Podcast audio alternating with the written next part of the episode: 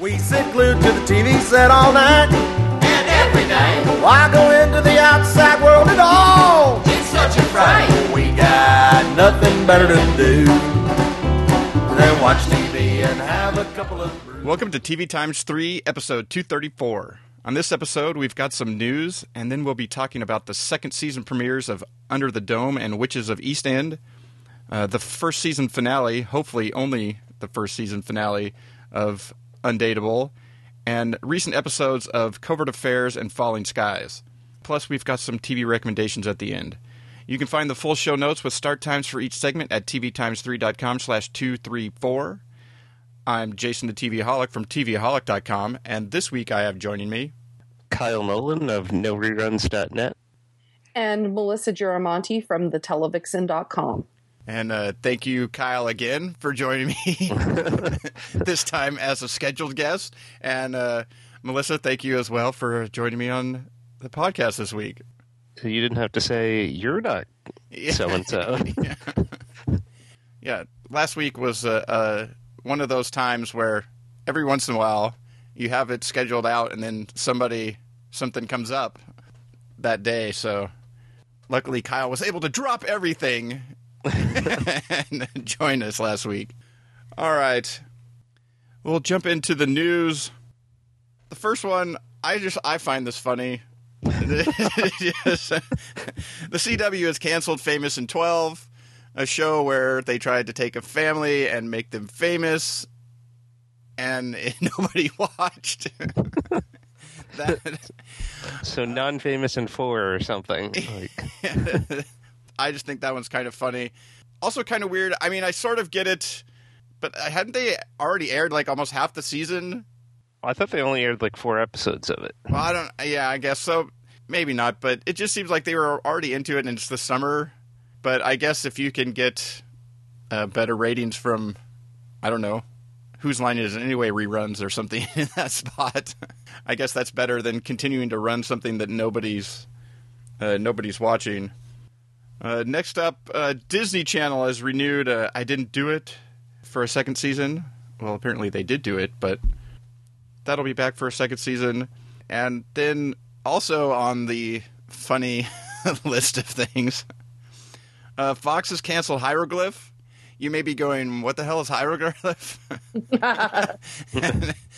Nobody knew because they had only seen like a short, you know, sort of trailer about it, and it looked super strange with the I don't know what ancient Egypt and vampires and all kinds of weird stuff uh, that Fox just picked up back in May as a new series, and uh, apparently, what they saw coming in was uh, not good. I would have to say, and so they just canceled it before continuing production of it, which is probably uh, smart. But I wonder how much they had already done of building sets and uh, you know and stuff like that, and the planning and production. How far they were into it already to that they thought it was a better idea to just flush that money down the toilet instead of continuing on and finishing a first season of it. We'll see some other ancient Egypt show come next year. They'll reuse the sets. I was going to say they're really clearing house post Kevin Reilly. Everything that went straight to series with him. Yeah, that that was also one that was picked up straight to series, There was no pilot for it. but then they they announced it that they were actually going to do it. You know, and it's like uh just uh probably just based on the way that it looked and the little bit about it, probably a good idea. It looked terrible. yeah, it looked awful. I'd rather they do what they did than do like what happened to that other Us and Them, where they actually recorded it all and decide not to air it.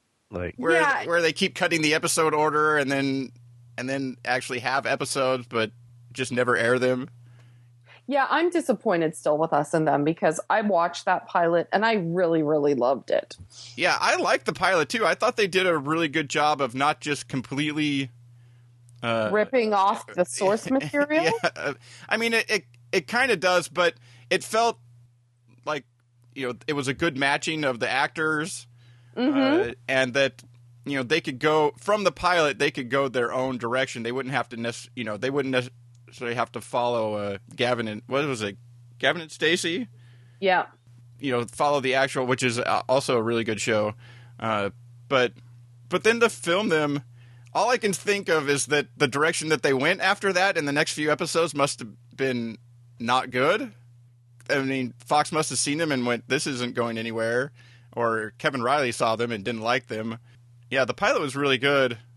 That was a weird one too to and to have them, I don't understand why they don't just why they haven't just like put them on a Saturday night or or a Friday night or something over the summer or even on you know a Tuesday night in place of the in some of the comedy where they're going to be airing comedies anyways. I don't know.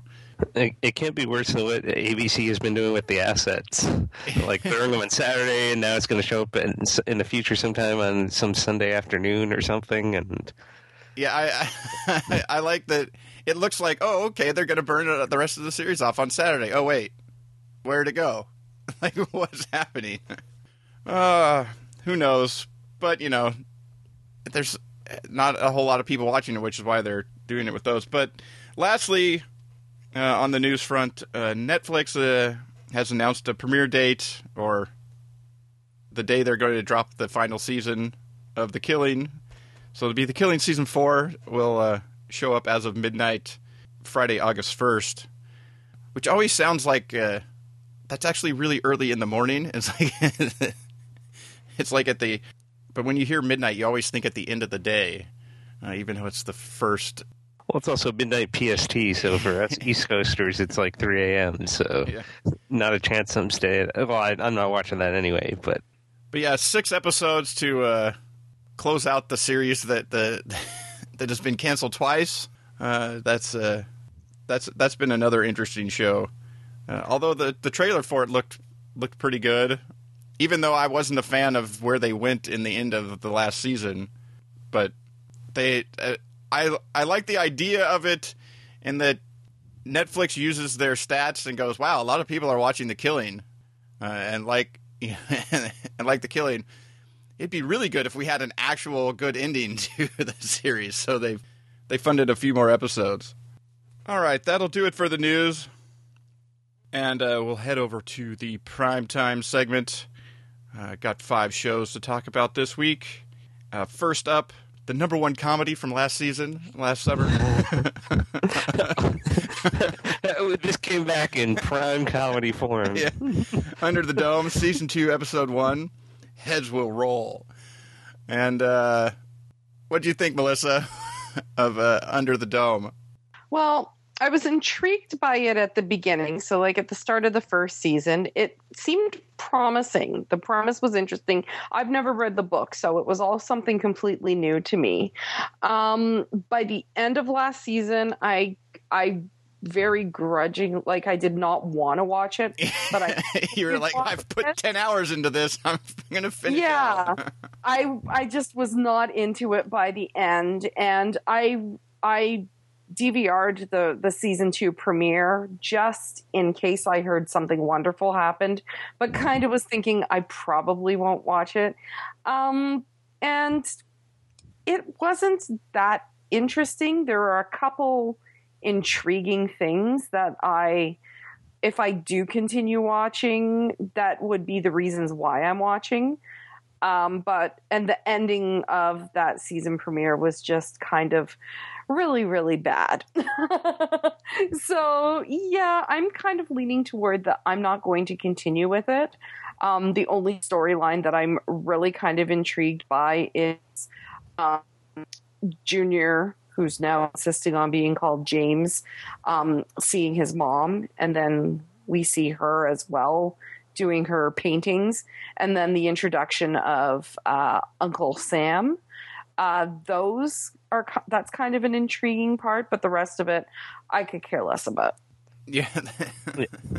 Well, one problem I had with the introduction of Uncle Sam was th- where's this guy been for the last two weeks? He's an EMT. You would think he would be the one that they need like when all this stuff is happening, like and and people are getting hurt.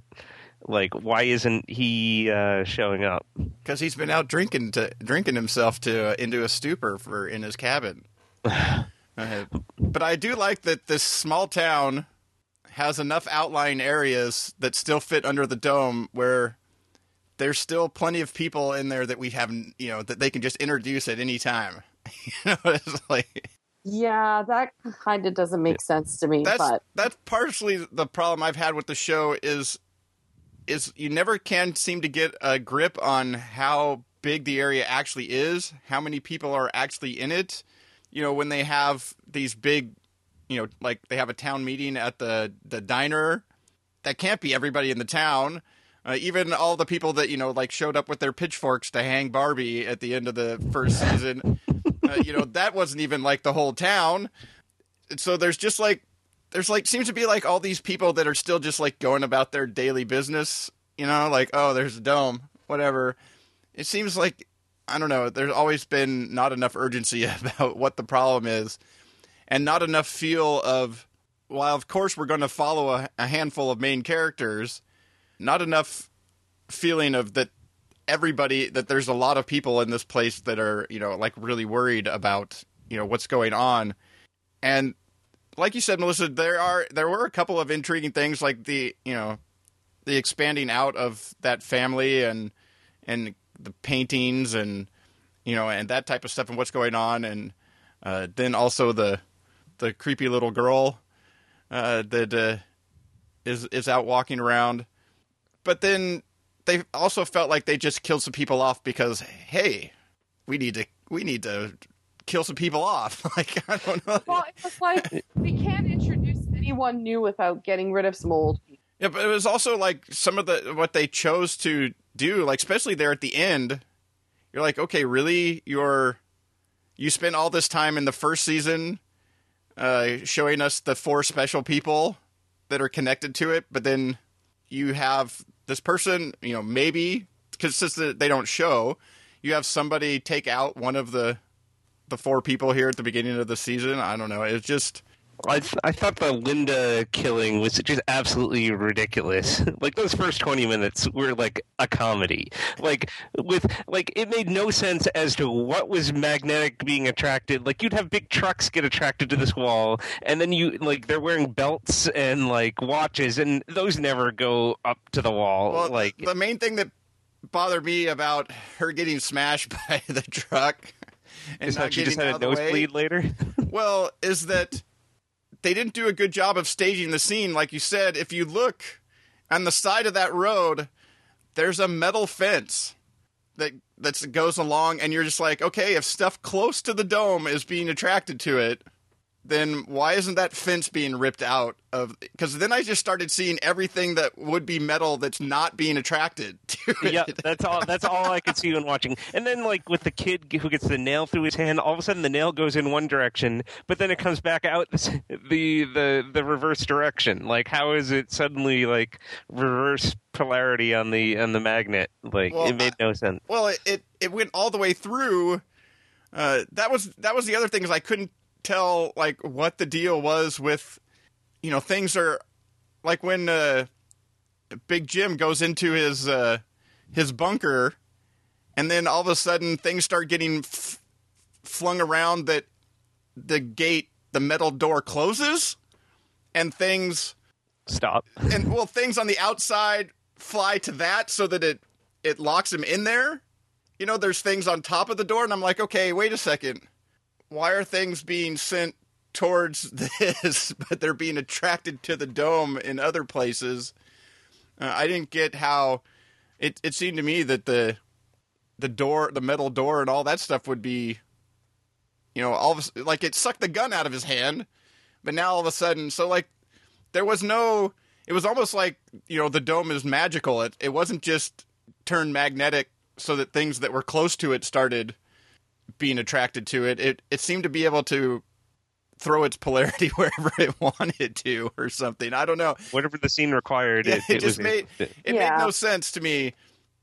Uh, also, the scene with the you know it's pulling the nails out of the house, uh, so yeah, the house is going to get destroyed.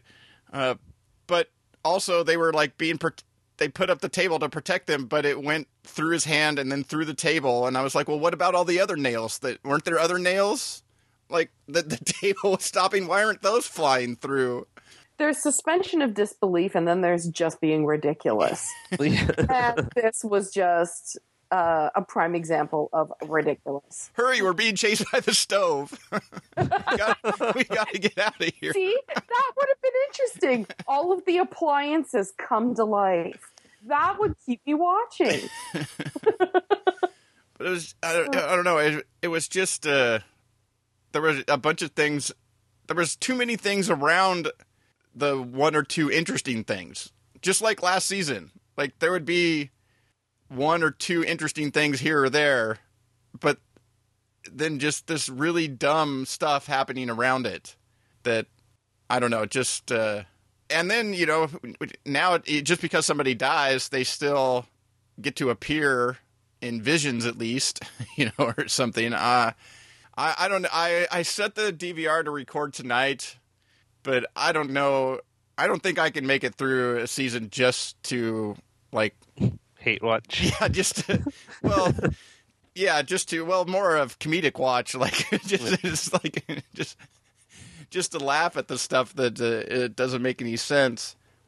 There's still two. There's plenty of other things uh, on in the summer, especially on on Monday nights for me that uh, to that I'd much rather watch. So yeah, I don't know. Probably uh, pro- I'll probably watch tonight just just to see like where they pick up from the things that happened.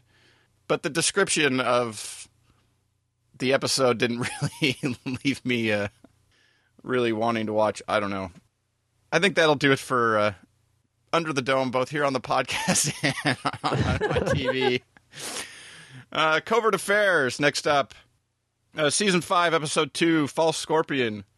We're back here with the with a, a new season, a couple episodes in, and, uh, you know, they've ramped things up as per usual with the show. Uh, Kyle, what'd you think of uh, False Scorpion and the the first couple episodes of the season so far? Oh, I like the new, the two new dynamics they have set up uh, for Annie and Augie. Uh, Annie, like you know, she's eventually going to get with this McQuaid guy. Like she hates him or is dealing with him, but you can tell eventually those two will will get together. Uh, and then Augie and and Haley have already. Uh, have already uh, moved their relationship further, uh, but you could tell right from the start they had that like will they won't they romantic comedy type of uh, relationship uh, when he's complaining to her about being a paper pusher. And Um, even though Augie can't see, boy, does that guy got a type. But uh, yeah, Oh, but yeah, I mean, I think I, I, I they they've been keeping it uh, action packed, and I, I like some of the new uh, relationships there. The one thing I don't understand, they should have just gotten rid of. Uh, those two older uh, people that used to run the the firm, like they don't really seem to serve any purpose anymore. I forget what their character names are. who, Joan and Arthur? Yes, yeah. They don't really seem to have any purpose anymore. They have the the other guy who's now her boss, and they just uh, talk about their baby, and that's about all they they show up for every once in a while. It seems like. I I see why I can see why they're keeping them around, um, especially with Arthur's new position with McQuaid. I can I can see because they want to show that dynamic um, with with them two. You know, one still in the CIA, one working with uh, you know private company that, that contracts that the CIA contracts out stuff to occasionally, and you know, kind of that you know the potential conflict that arises from that. Also because those two have really kind of I don't want to say they've been like parents to Annie, but they've kind of looked out for her and they're probably as close as to what she has of family any longer on the show. So I think that's why they've kind of kept them around. I also don't think that uh, it's the end of, you know, I think Joan will somehow end up back in charge again. Um, but yeah, they so far their roles haven't been that exciting this season, but I don't see it staying that way. What did you think of what a heart ailment or whatever that uh I was totally thrown off by that. In the first episode, I even wrote a blog post about it. I was sure that she was being haunted by her actions, that it was some type of anxiety or PTSD, that maybe her time away she had a breakdown and was institutionalized. That was totally where I thought they were going. But to find out that it's um, uh, a heart disease, like a heart condition, that's just com- that's just a completely different other other game, especially knowing that the second the CIA finds out she has this, she's gone. Like she can no longer work for them with a condition like that. Yeah, it it puts it it puts a, an interesting story point, but it's an interesting to- story point that at some point, like yeah, like you said, if it gets found out, she's out. There's no like. Oh, but she's really good at her job and she knows about this thing, so we need to keep her in the CIA type of look away, you know, uh, type of thing with some sort of medical uh, problem like that. Uh, so it it feels like a and it seemed like a thing that's not, you know, it's not like there's a treatment that uh, you can cure it type of thing. So it was a weird thing to give your star of a show that you you know this is the type of show that could go on for for a long time. Uh, so that I I thought that was kind of a a weird thing to do. Also, it feels even though she's been gone for four months and you know she went through all kinds of stuff, it seems like this is not something that she. I mean, I guess there's there these types of things where just one day you all of a sudden feel something, and you're like you go to the doctor, uh, but there's like no. You've never seen anything where she's had any, you know, like any problems, even small problems. Uh, and now all of a sudden, just four months later, after she was sitting on the boat, you know, leaving the harbor at the end of the last season, she's been diagnosed with a disease that she needs medication to control, and if she doesn't have her medication, she, uh, you know, loses it. And uh, especially in a, you know, in a fight situation or something where she gets uh, exerted, uh, that I don't know. That just seemed like a so far out of left field type of thing to add in that it didn't seem like enough time. I don't know. Just a weird. just seemed like an unnecessary layer to add to her Yeah. character that didn't need to be there. That you could almost get some of the similar effect from what Melissa was talking about. Yeah, but at the same time, I do know people who have been diagnosed with similar heart conditions out of the blue, like into their 20s and 30s. So it is possible that, you know, within the span of a few months, this could change your life and there's no indication of it early on. I mean, you hear all those stories about like high school athletes that drop dead on the field and then find out, oh, they had an undiagnosed heart condition this whole time. So it's not I mean, it's it doesn't make sense in the context of his character, but it's not that far. I don't. Yeah, I, I get, but I'm just sort of like when when was it in that four months that she found out about this and decided to stay away for four months? Because it seemed like she was headed back like right then at the end of the season, and she decided Yeah. to take a little time off, and it's and then started to feel Yeah. something, and then went to the doctor and got diagnosed with this problem that is now. But that's the thing is it's now become. Uh, you know something that's debilitating without the medication uh, where it's like what was the what was the thing that pushed it over the top you know the extra exertion of all the things that she's done? All of a sudden when she's done with the biggest thing she's ever done and she's basically on vacation on the way back that's when i don't know it just like kyle said it seemed like an unnecessary extra thing. To me it just seems too big that you can't you can't like write it away You know, she can't suddenly magically. Oh no, it's gone. or it turns out that it was a bad diagnosis and she really doesn't have some sort of heart ailment. What I'm thinking it might do is maybe it'll propel her in a different direction. It might force her to no longer, you know, be a field agent with the CIA.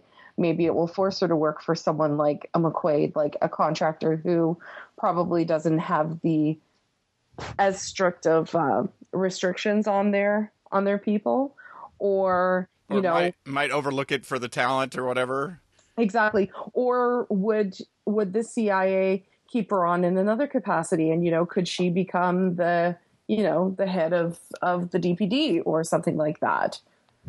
Season six, we'll just see her sitting in an office every week. it'll be like it'll be a co- office comedy. Uh, What I do like, what I really like, is I like the two females that they've introduced uh, in this episode. Um, Caitlin, who is McQuaid's number two, who is Perrey Reeves, aka Mrs. Ari from Entourage. I love her, and I'm glad to see her on something. And then Amy Jo Johnson. Um, I, I like her, and I'm I'm excited to see more of her on this. So, um, yay for more kick-ass ladies on the show. yeah, that, those uh, those both work uh, uh, pretty well. I like I, I, I like the the sort of uh, the bit all about the the new company that he's kind of work for, and it's just you know she comes in and she's like, oh, well, just ha- come to my office. We'll just the food's better here than going anyplace else. It's like a one stop shop uh, office complex for a CIA contractor. That added some interesting potential elements uh, going forward. Uh, the only other thing I thought this has been a little bit weird in is it seems that now that Annie's back from the dead, there should have been some mention of her sister because there was a mention of Augie having to call her sister when she when he thought she was dead. It seems like there should be some sort of now that she has reappeared, Actually, let her know her sister's actually alive. just some sort of mention about it or something, or or like even if she would have said like, where, you know, where have you been for four months? Oh, I was here, here, and I stopped off to see my sister on the way back to tell her I was alive. you know, but still a, a fun show. I I'm interested to see where they're going with this. Uh, you know, some of the new you know mysteries that they've got uh, set up and. Uh, and who you know what is it that McQuaid wanted to know from you know this guy like what what was his uh, big uh, that he went down personally to, to find to find the guy. There's there's got to be something uh, you know bigger around going on that uh, I'm interested to see but still this one this one added element now just seems like how how much farther this is this is the type of this is the type of development that I go okay well I, I don't see a season 8 like type of thing you know but within a series that is clearly built that could go on for uh, a long time even though as we've seen uh, USA network shows unless you're monk don't go much past or you know maybe psych uh, don't go much past you know five or six seasons anyways Well, let's not name the Annie Walker show because they they could always bring in a new a new uh, agent, but I doubt they would. Yeah. Well, there's the. I mean, the whole thing is built around the dynamic of of this character, and that's why you don't get rid of those two characters. You keep them involved, is because they're the ones that brought her in, even before like her training was completely finished uh, at the beginning of the show, and so you start losing those things, and you lose some of the you know the original. While the show has continued to change, you lose some of the original dynamic of what is why you've started watching it. That'll do it for uh, covert affairs and move on to the uh, the next show on the list, which is an intentional comedy, Undate- Undateable, uh, season one, episode thirteen, uh, Go for Gary. Uh, but also, it was they played the last three episodes uh, of the season this week. Uh, hopefully, I don't know how likely it is that it comes back, but uh, hopefully, we'll get a chance to see uh, more of this uh, this group of uh, this group of guys and gals uh, in the bar. Uh, So, uh, uh, Melissa, you uh, I wrote a letter about uh, about the show. What did what did you think of? Well, I know because I read your le- open letter about the show. But so, how about letting well, letting everybody else know your thoughts on Undateable? I I am a huge fan. I love ensemble comedies. I mean, I was a huge fan of Friends. Um, I loved How I Met Your Mother until the last episode, and then it lost me. Um, happy Endings, I adored. I even really, really loved. I don't know if you guys remember the Fox comedy that lasted like a season, Traffic Light. I thought that was such a funny show. Um, and I'm so nervous about getting attached to any comedies any longer, just because it seems to be like with happy endings, they're just pulled away from me so quickly. Um, Undateable, when it first started, it was like, I'm not in love with it, but I see the potential, and I thought that they did a really good job with with growing the characters beyond you know just the two dimensional stereotypes. I like that they added some layers to them. I like that while you know um, Danny thought he's teaching he's teaching um, Justin, you know, how to be a more desirable man and all that kind of stuff. Justin was really teaching Danny, you know, how to feel more how to get more in touch with his feelings, how to be a good friend, how to be a um, person. Exactly. exactly. Um, so I I really liked that dynamic. I I don't want to use the bromance word, but it kind of is a bromance. And the the secondary characters, like outside of them, were all really interesting too. I mean, I, I mean, I'll put this out there. I'm a huge Ron Funches fan. I think he is awesome. So Shelley from the beginning has been one of the reasons I just laugh all the time. Like I want him to just come and sit in my living room and do commentary on everything that goes on and giggle that that adorable little giggle. So um I just I thought it was a neat thing. And I mean the female characters, although they weren't a huge part of the show, all of them, they they still had, you know, some really interesting some really interesting roles to play. Um, uh, Leslie, I mean, had the biggest of them of them all. Um, but I, I just I don't know. There's something about it that makes me really, really want more. I like the way everyone interacts with each other, and I laugh. I mean, there are a lot of comedies that I watch that make me think that are more cerebral.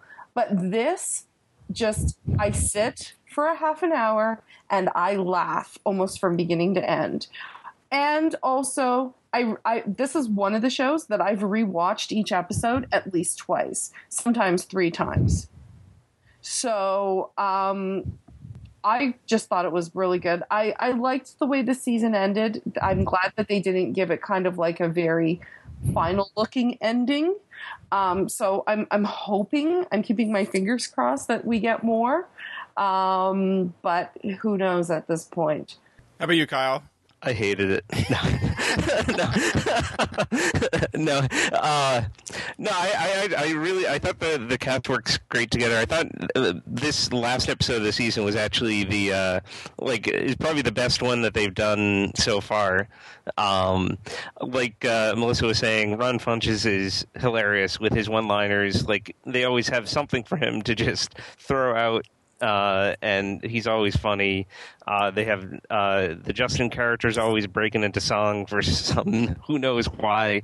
The, the, one thing that bugged me throughout the thing, which now I know it's not going away, is the whole Baby Bird nickname. And since they named the bar Baby Bird, I know that's not going away if it comes back.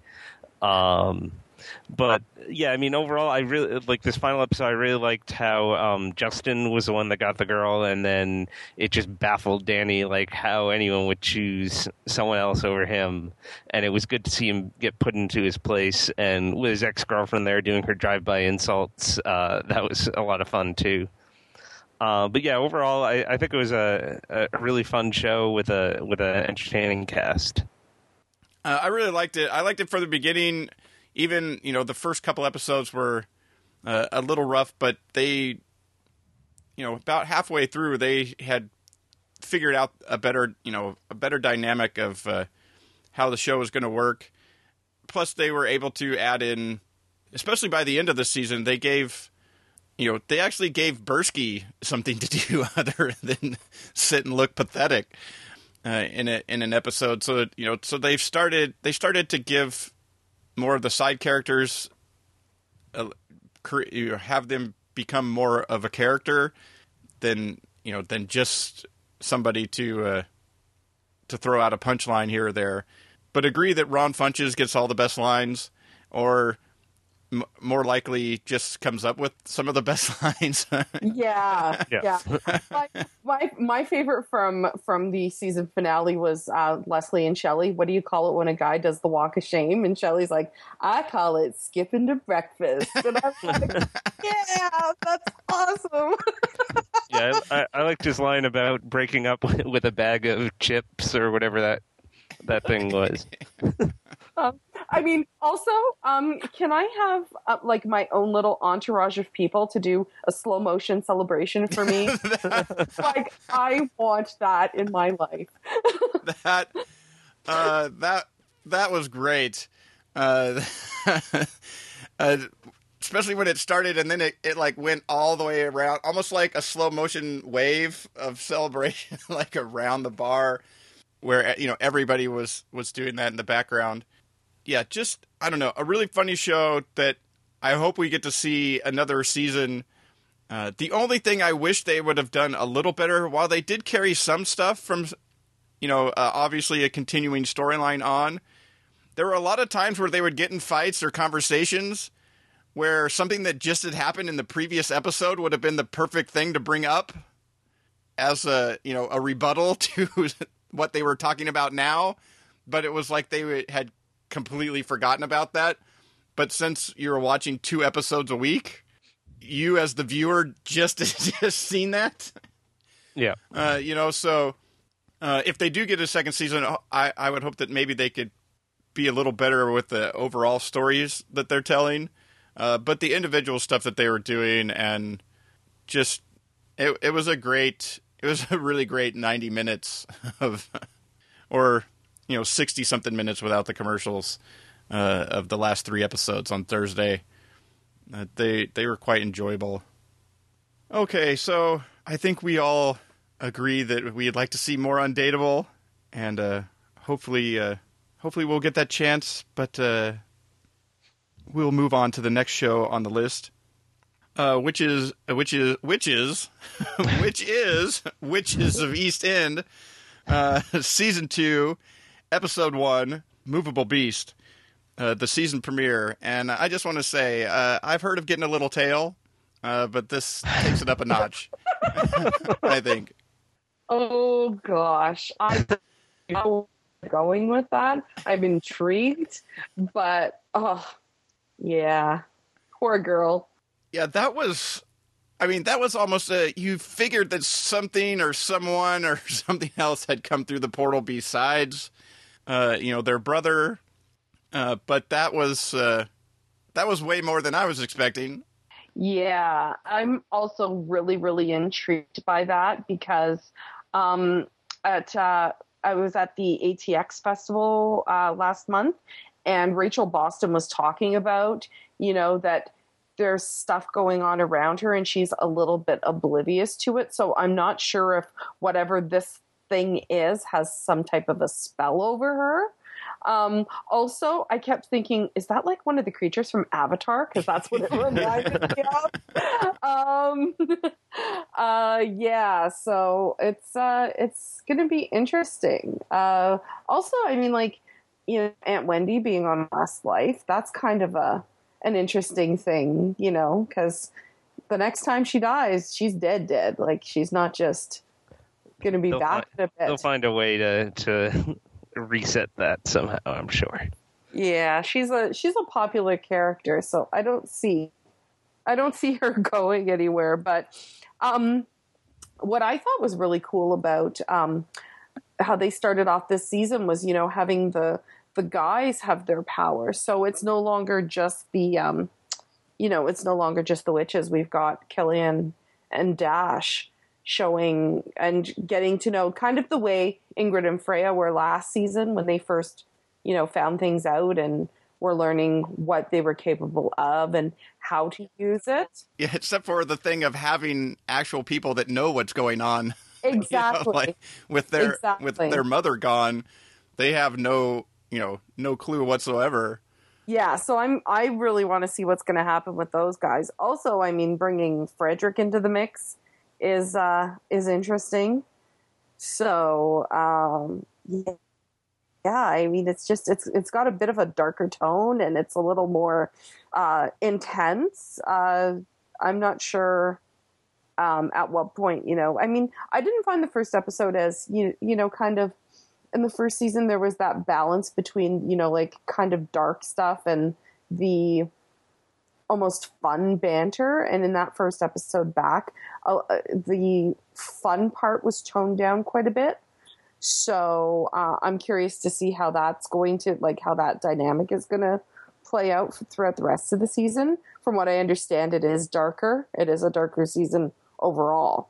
So Yeah, I had I had that same opinion. I I had never seen the show until like a couple weeks ago when I was reviewing the first season DVD, and that's one thing that I really liked about the first season was there was that fun stuff mixed in with this. This felt like a really long hour of television when I was watching the premiere.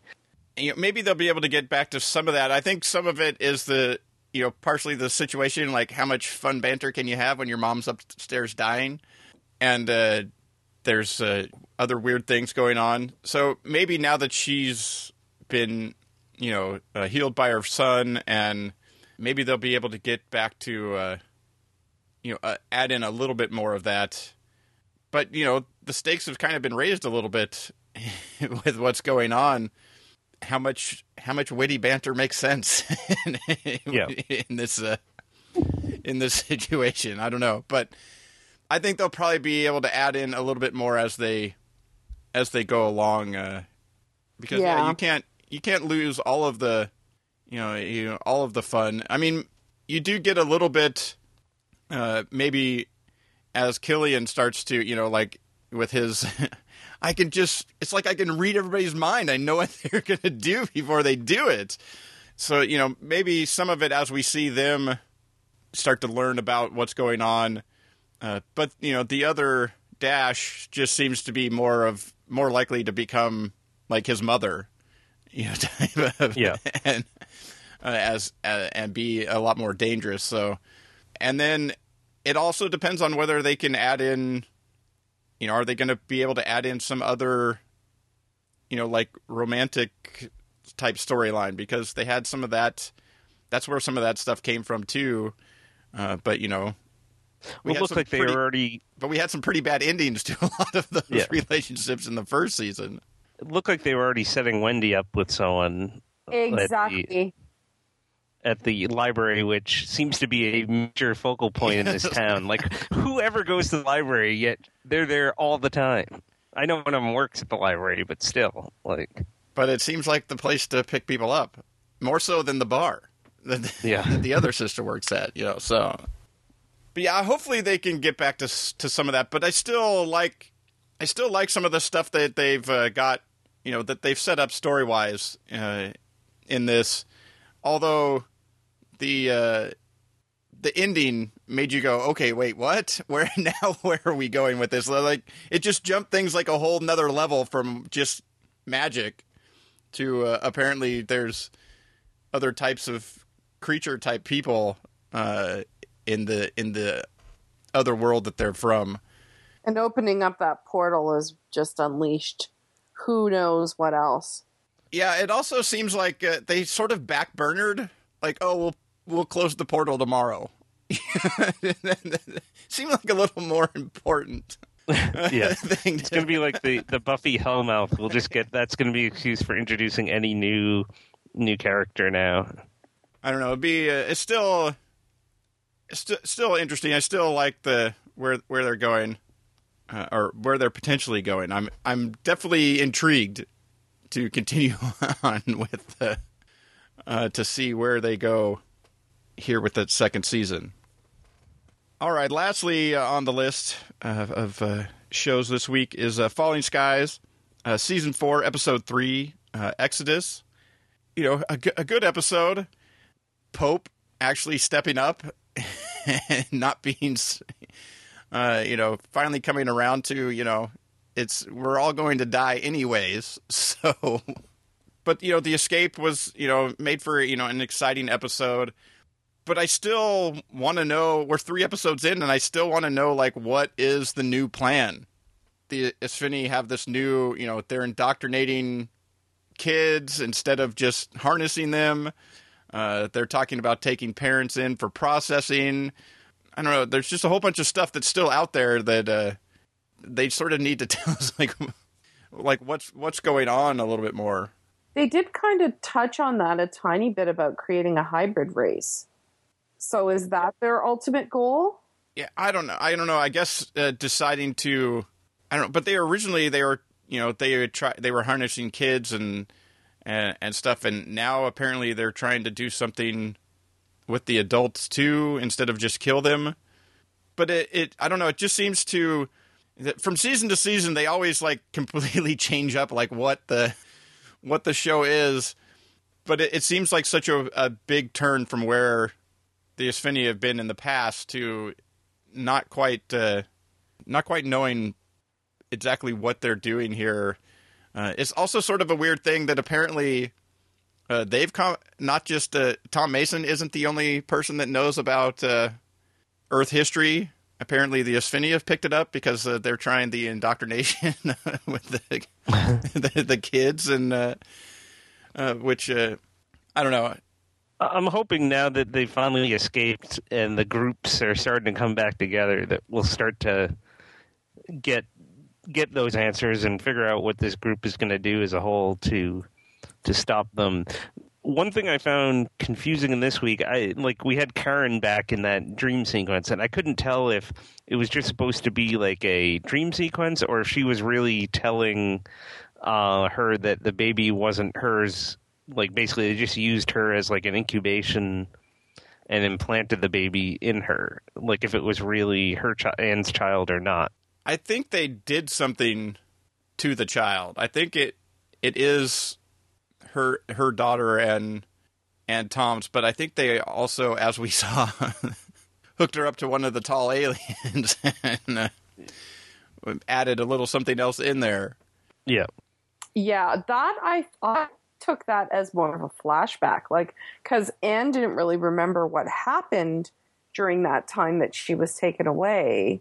So I thought it's that her memories are slowly all coming back to her.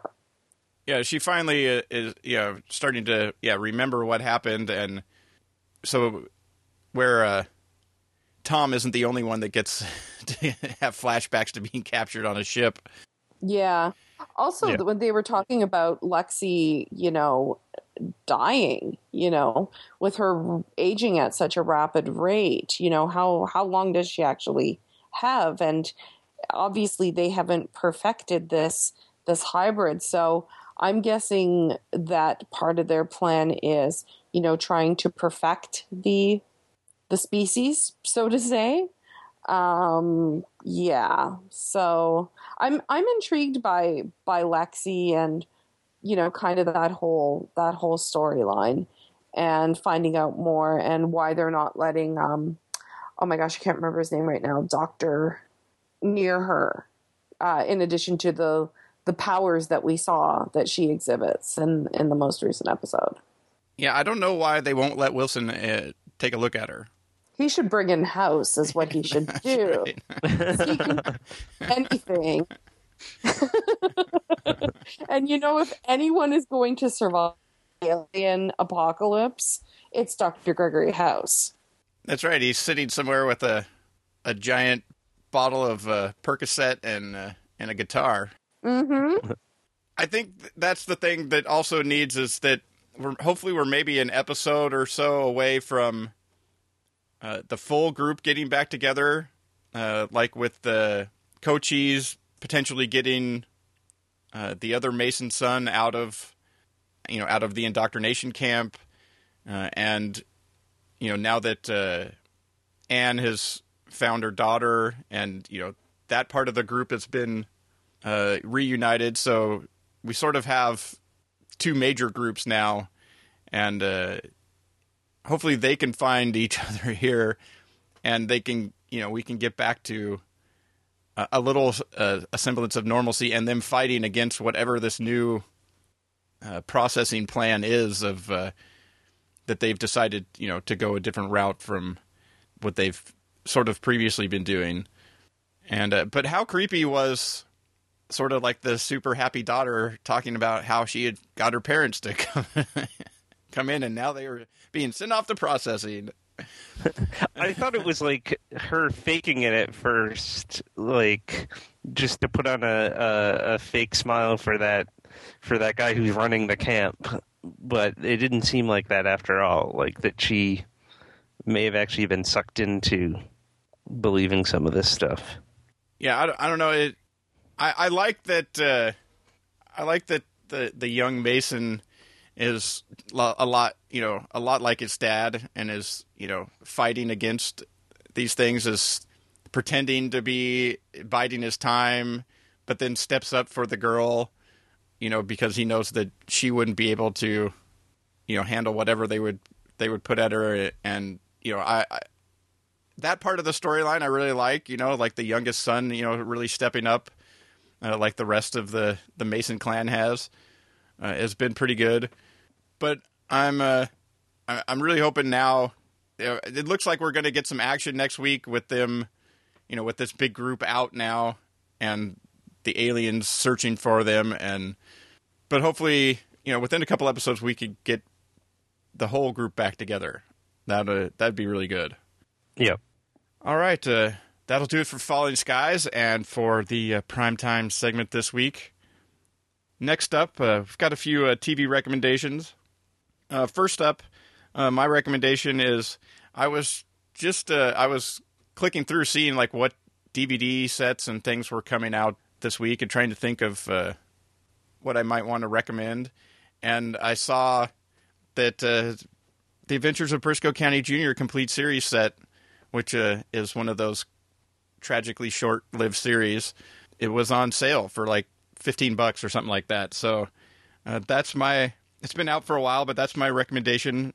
The Adventures of Brisco County Jr., the complete series, all twenty-seven episodes. Uh, stars Bruce Campbell, uh, who you may know from uh, Burn Notice and various other things. But just a really fun series, kind of before its time a little bit, uh, but also harkening back to the old days of uh, serialized, uh, well, really serialized like movies uh, that uh, my dad tells me of that he used to that he used to go where they would you know they would play at the theater. They would always end on a cliffhanger, and you'd have to come back next week to see how they got out of that jam. And uh, but they would end up in another one. Uh, but it was built very much in that sort of old style uh, serialized format where they would always every episode would have somebody in in peril in some way and you would be like how are they going to get out of this and then uh, you get to see in the next episode and just a, a lot of fun and uh, had sort of uh, hadn't hadn't really thought of that show in a while but uh, I think uh, it's going to be when I saw that it's only 15 bucks it's going to be being added to my DVD my small yet uh, DVD collection but you know only the best makes it into mine unlike Kyle's who covers his house I actually already own that, but I've never watched it yet. So you should watch it. It's actually uh, it's actually a, a lot of fun. That's my recommendation this week. Uh, Kyle, what is your uh, recommendation. So my recommendation, uh, BBC America just started their first original comedy series uh, a few weeks ago called Almost Royal. It's a faux reality show uh, that's it's sort of done in the style of like Ali the Ali G show if you've seen that, where they have um, these characters. These people are always in character and they're interacting with real people who don't necessarily know that they're that they're fake characters. Uh, but the main two characters are Georgie and Poppy Carlton, who are the 50th and 51st in line for the throne. And the backstory is their father died in some kind of freak accident, and his dying wish was for his son to go visit America.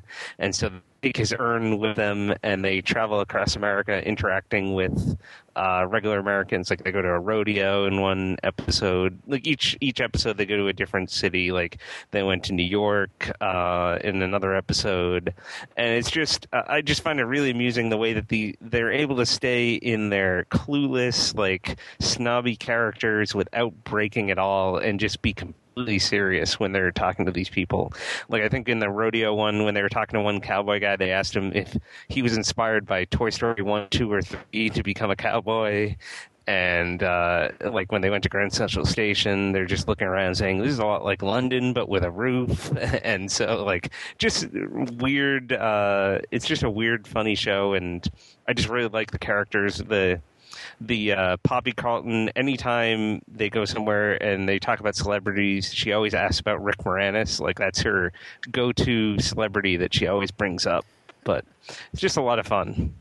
Yeah, if you like, uh, if you like things like uh, you know, like Bad Grandpa or Borat or that that type of Yes, style yeah. of uh, that type of style of But comedy. it's not as well, it's but not it's not as rude Yeah, it's not as far out, as- but it's like that the- same yeah. situation where you have somebody playing a fake character talking to real people, and you're getting the real reactions. It's almost really like a hidden camera type show in in some, in some respects, where they're the only people that are in on the joke while while they're filming the stuff. Yeah. All right, and uh, Melissa, what is your recommendation? My recommendation is a DVD and Blu ray release uh, for next week, which is season two of The Amazing Orphan Black. Uh, season two, it just went by way too quickly. I. It, I, I was just getting into it, and then it was like last episode, so I can't wait to rewatch the second season. Uh, it pro- it's still definitely one of the best shows on television, and it amazes me that almost every day I I meet someone who hasn't even heard of it yet. So um, it's my mission to make everybody watch it. Um, yeah, it's so- definitely that show that in the the sort of online world of my Facebook friends and Twitter feed and stuff like that, everybody there knows about it, but you mention it to somebody at like work or something and they're like, "What?" Yeah, it's that definitely that sort of uh, show that's that you know, it is really good, but it's also sort of hidden on BBC America that not a lot of not a lot of people have yet found out about it even with all the press and stuff that it's gotten since the first season. Exactly. It it I mean the second season it continued to be really really good, intriguing storylines. Tatiana Maslany is a force to be reckoned with. She's hands down one of the most talented people out there. Um, so I just I next week I'll be picking that up and I'll be having my my own little uh, clone dance party in my living room. Yeah, I would uh, I would concur with that recommendation. That's definitely worth if if you haven't, you know, if you haven't watched the show yet, get the first, you know, we're talking 20 episodes here now after two seasons, so it's not like it's a huge still, you know, it's not like a huge uh, set of shows to uh, uh, to catch up with. Uh, but we'll have uh, we'll have links uh, to those recommendations in the show notes, as well as the news stories that we talked about, and also where you can find Kyle and Melissa online in the show notes at tvtimes3.com slash 234, which is also where you can uh, let us know your thoughts on some of the shows that we talked about. Do you want to see a second season of Undateable? Uh, do you find Under the Dome as hilarious as Kyle and I do? uh, you know, what do you think of the developments with Annie on Covert Affairs? Uh, do you think Witches of East End has uh, gotten a little too serious uh, starting out in its second season? And uh, would you like to see the groups get back together on Falling Skies and finally find out what the new plan is? Let us know in the show notes, uh, in the comments, or also uh, drop us a line at uh, feedback at tvtimes3.com. And uh, next week, Amory will be back. Well, she's supposed to be back. uh, Amory, Amory will be back with me. And uh, our guest will be Melissa Lowry from NiceGirlsTV.com dot com, and also True Blood or true-blood.net, I think is the the website there. Since that show's going on right now too, and uh, we'll be uh, talking about Comic Con. And uh, by next Monday when we record, they will have put out the uh, entire uh, what is it the uh, panels, all the all the panels and everything will have been will have been put out over the previous four days, and so we'll be talking about what things we're most looking forward to, and besides, you know, getting to see like Melissa and Kyle and stuff in person. But uh, that'll do it for this week. The opening and closing music is provided by IODA Promenade. The song is TV Party by the Asylum Street Spankers from their Mercurial title put out by Yellow Dog Records. And once again, Kyle and Melissa, thank you for joining me on episode 234. Thanks for having me. Thanks. We sit glued to the TV set all night. And every night. Why go into the outside world at all? it's such a fright. We got nothing better to do than watch TV and have a couple of brews.